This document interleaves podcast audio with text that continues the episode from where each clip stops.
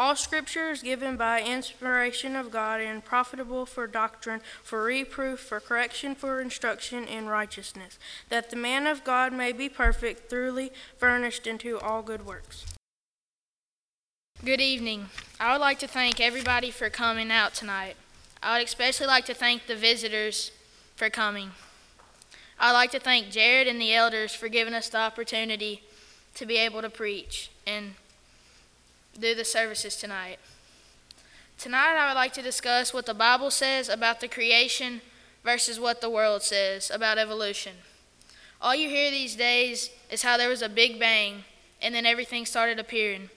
If you will, turn to Romans 1, verse 20.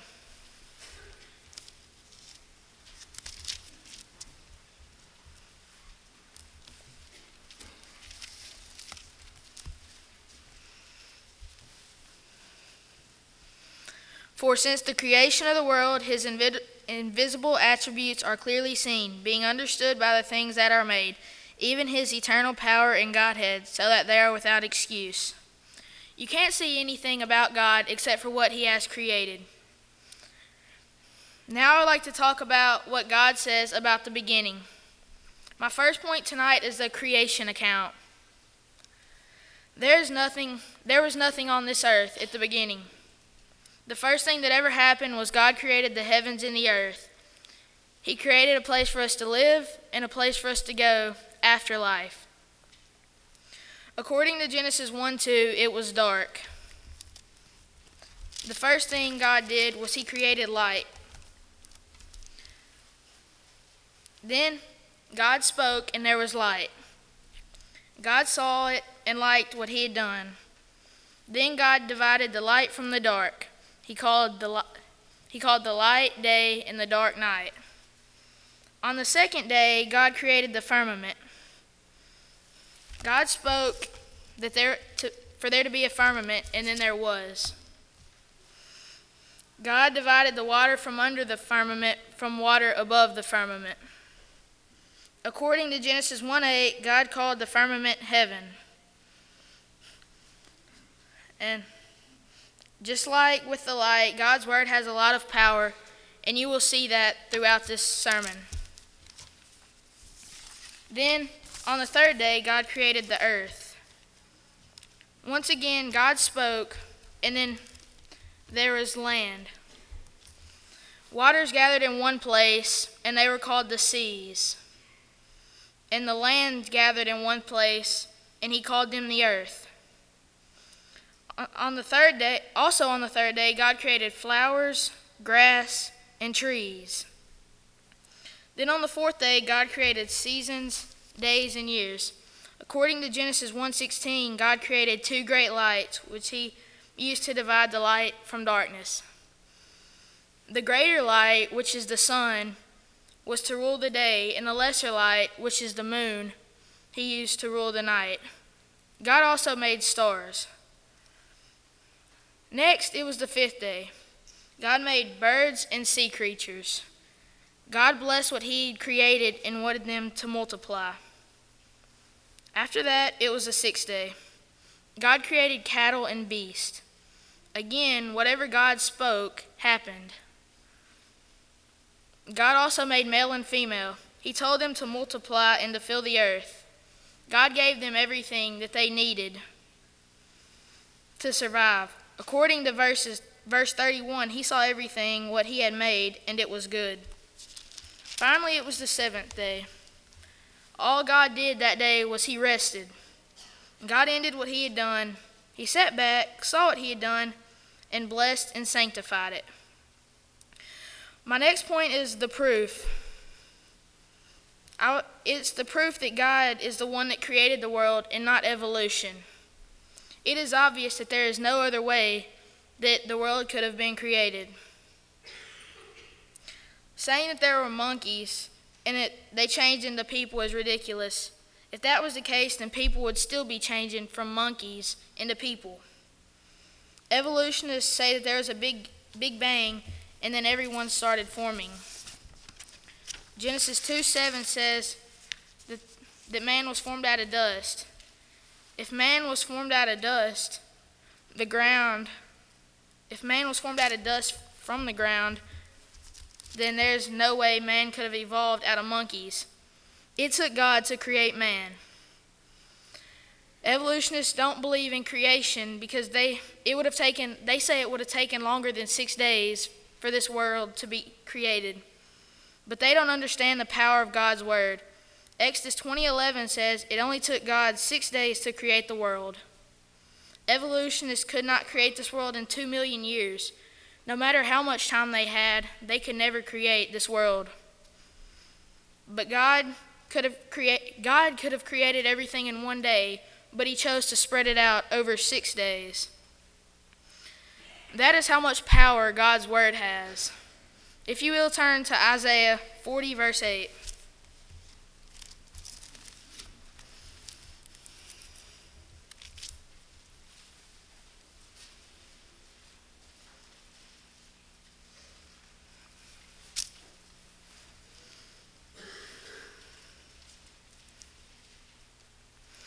The grass withers, the flower fades, but the word of our God stands forever.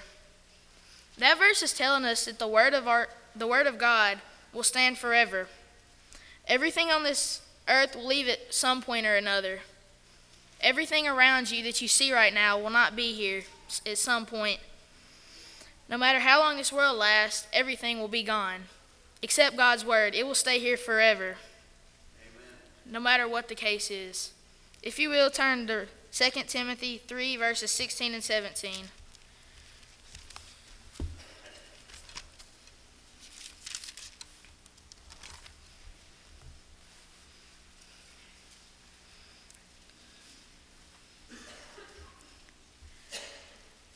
All scripture is given by inspiration of God and is profitable for doctrine, for reproof, for correction, for instruction in righteousness, that the man of God may be complete thoroughly equipped for every good work.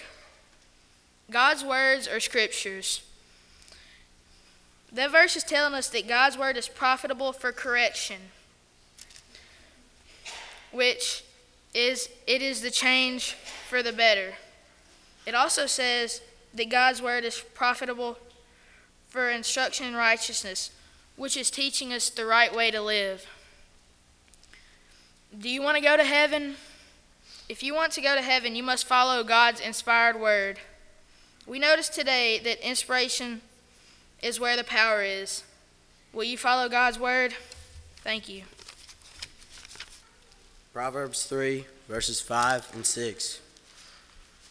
Trust in the Lord with all of your heart and lean not on your own understanding. In all your ways acknowledge him, and he shall direct your paths. Good evening.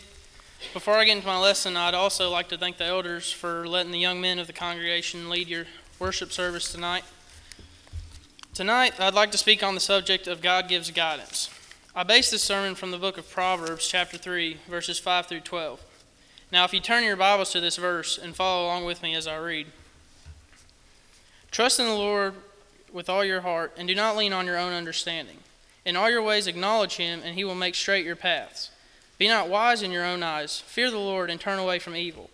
It will be healing to your flesh and refreshment to your bones. Honor the Lord with your wealth and with the firstfruits of all your produce. Then your barns will be filled with plenty, and your vats will be bursting with wine. My son, do not despise the Lord's discipline, or be weary of his reproof. For the Lord reproves him who he loves, as a father the son in whom he delights. In verse 5, we're brought to our first point, in which is we have to trust in God's guidance. Verse 5 says, Trust in the Lord with all your heart, and do not lean on your own understanding. When he says we have to trust in him with all of his heart, that means we have to give him everything that we have to the Lord. Matthew 25, 30, 22, 37 says, Jesus said unto him, Thou shalt love the Lord with thy God with all thy heart, with all thy soul, and with all thy mind. Trust is to have faith in something. As Hebrews 11, 1 states, Now faith is the substance of things hoped for, the evidence of things not seen, which means that we must trust in the guidance, even though it can't be clearly seen with the eye or evident. Also, we cannot go by what we know, but we have to go by God's word, which is why we're told to study our Bible daily, like it says in 2 Timothy 2:15. Study to show thyself approved unto God, a workman that needeth not to be ashamed, rightly dividing the word of truth. Just because it sounds like a good idea doesn't mean that it really is. For example, teens that go to parties on weekends where alcohol and drugs and other lustful acts are present, are present may be appealing to their eyes, but we are told to stay away from these things in Galatians 5 19 through 21. We have to speak to God, th- to God through prayer. In turn, He speaks to us through the Bible. He tells us what is right and wrong and how to live our life for Him and answer questions that we often have through His Word. This brings us to our next point of that we have to follow God for guidance. In verses 6 through 8, it states, In all your ways acknowledge him, and he will make straight your paths. Be not wise in your own eyes. Fear the Lord and turn away from evil. It will be healing to your flesh and refreshment to your bones. Mark 1:18 says, "And straightway they forsook their nets and followed him." These men left the only thing they knew and had been brought up doing their whole life to follow a man that they had just met and learned about. The study of his word is in way is the way in which he directs our paths. But we can't just study his word. We also have to listen and follow what we have been told to do in this book. For example, young children have to obey their parents. They have to listen and follow them when they tell them something to do. In verse 6 when it says in all thy ways, that means everything we do, we have to acknowledge him. In Colossians 3:17 it says, "And whatsoever ye do in word or deed, do all in the name of the Lord Jesus, giving thanks to God and the Father by him." Being wise in your own eyes means that you think that you know everything, but no one knows everything because you can always learn.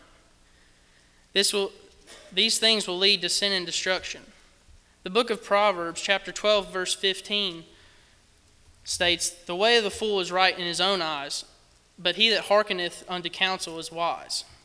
Meaning, a fool is right to himself only through his own eyes, while someone who listens to the counsel and follows it is truly good unto God.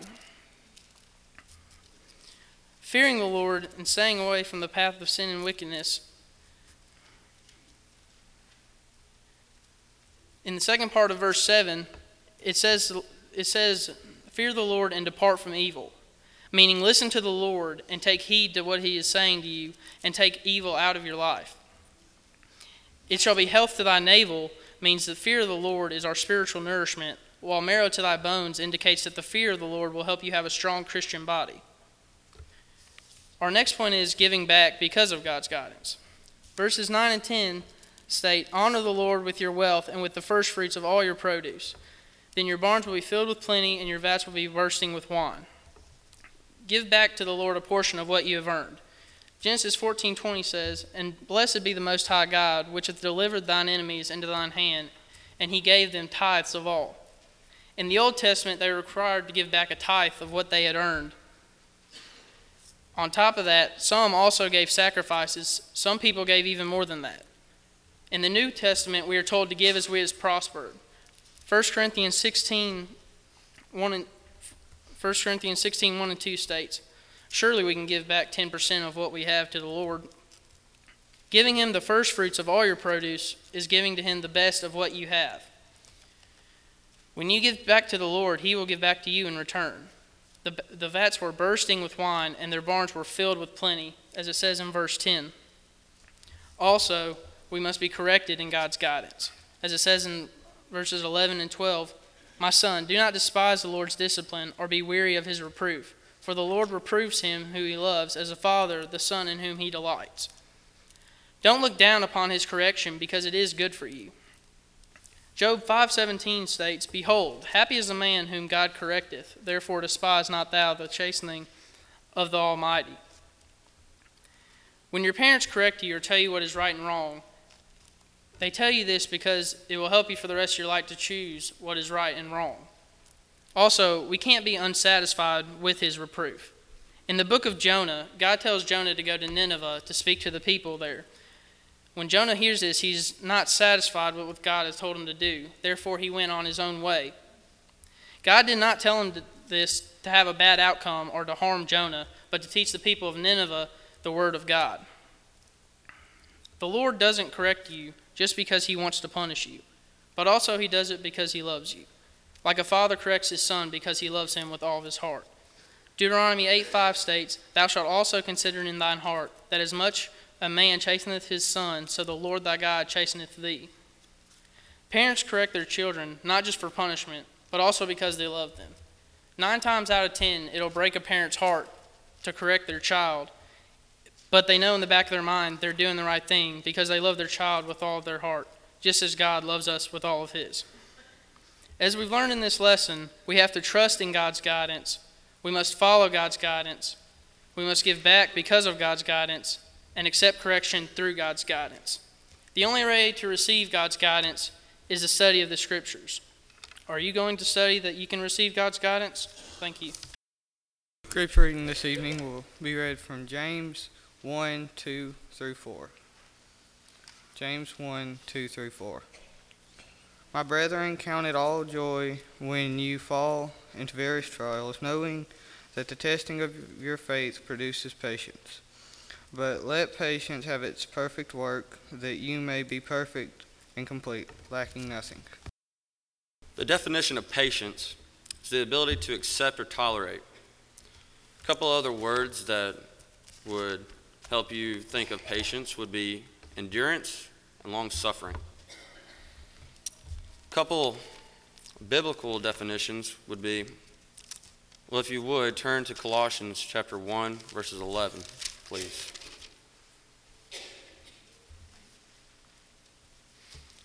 Colossians 1:11.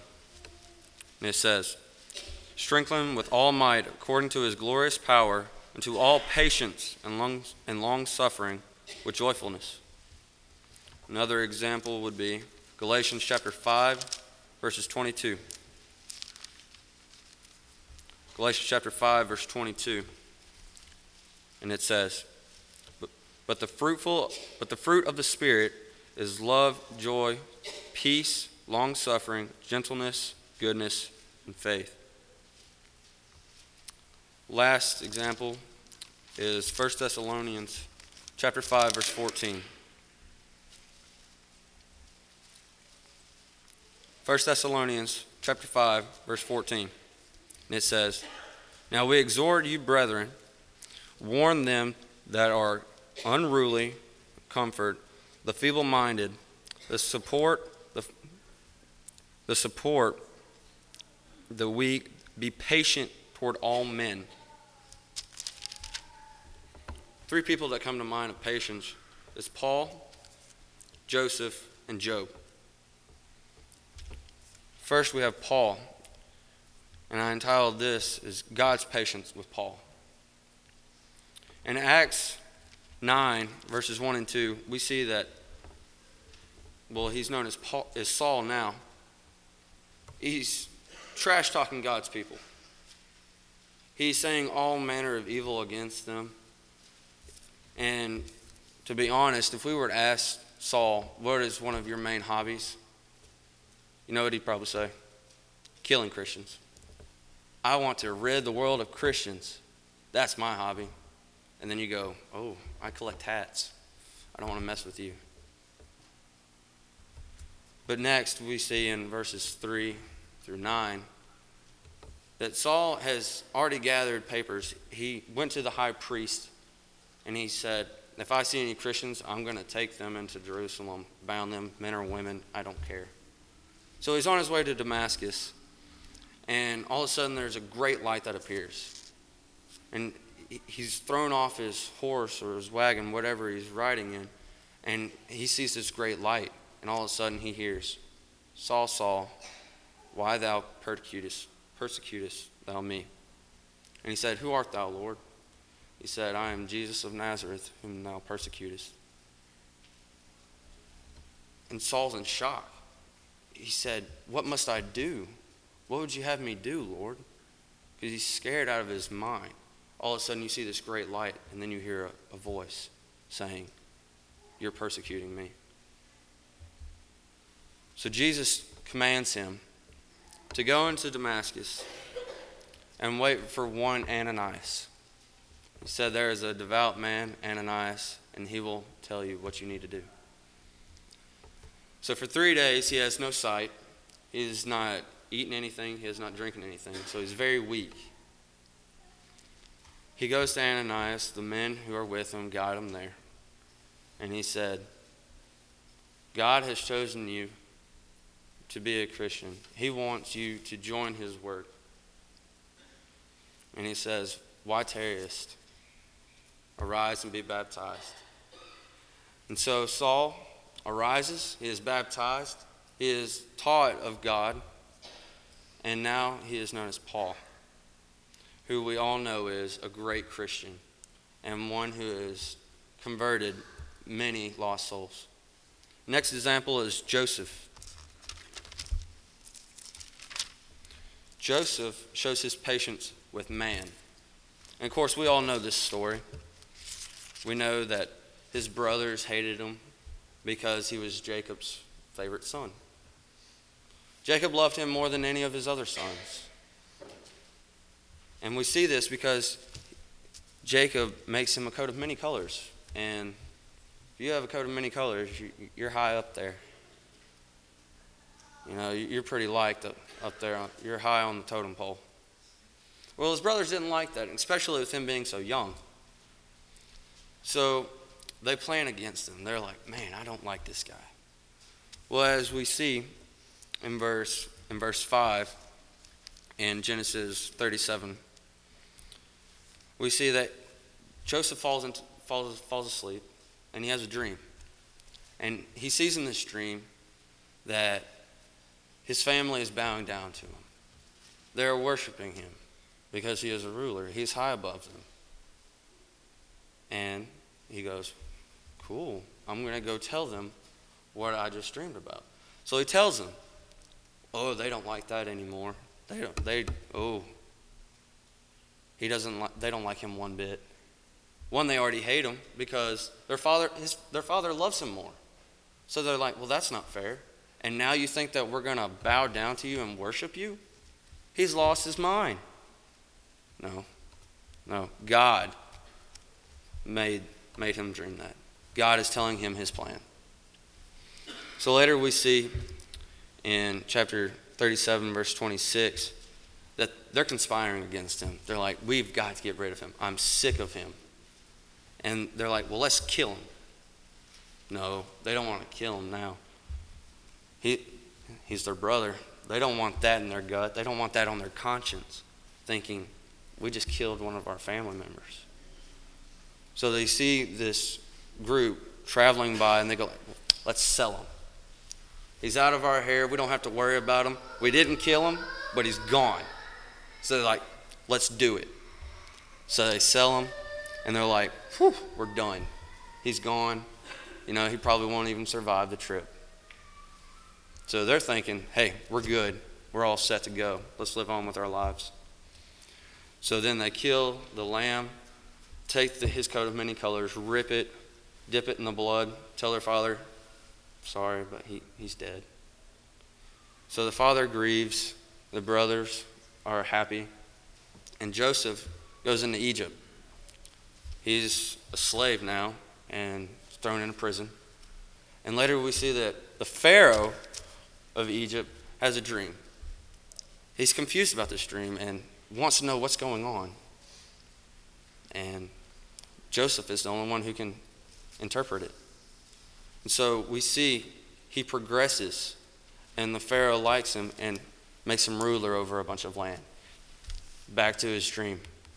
God said he would be a ruler. And because Joseph was patient, slowly waiting, going with the flow, God's prophecy came true. Because Joseph was patient, he was made a ruler. Next, we have Job. If you would turn to Job chapter 1.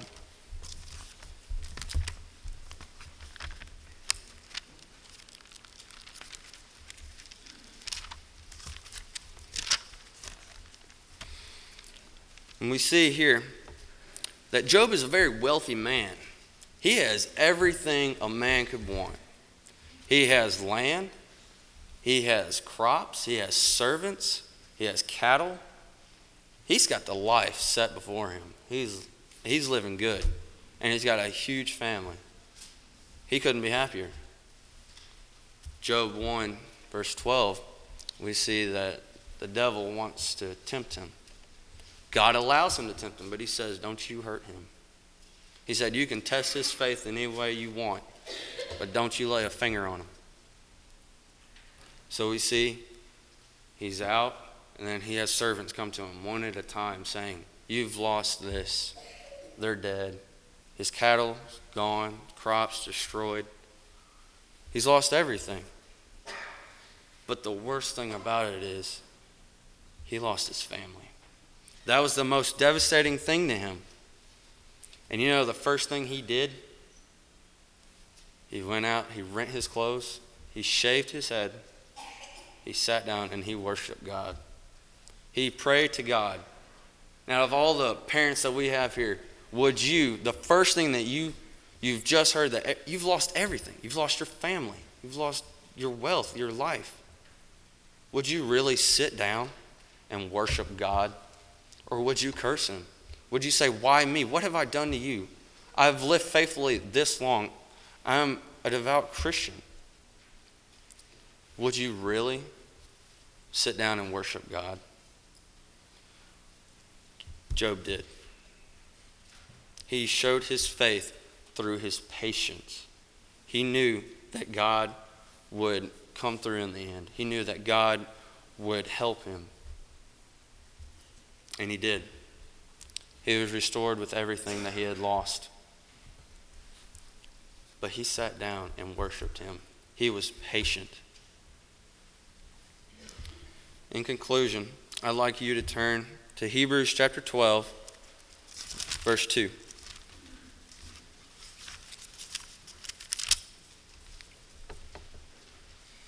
Here we see that Jesus was patient. He endured such a contradiction of sinners against himself. If you would, let's read verse 2 of chapter 12.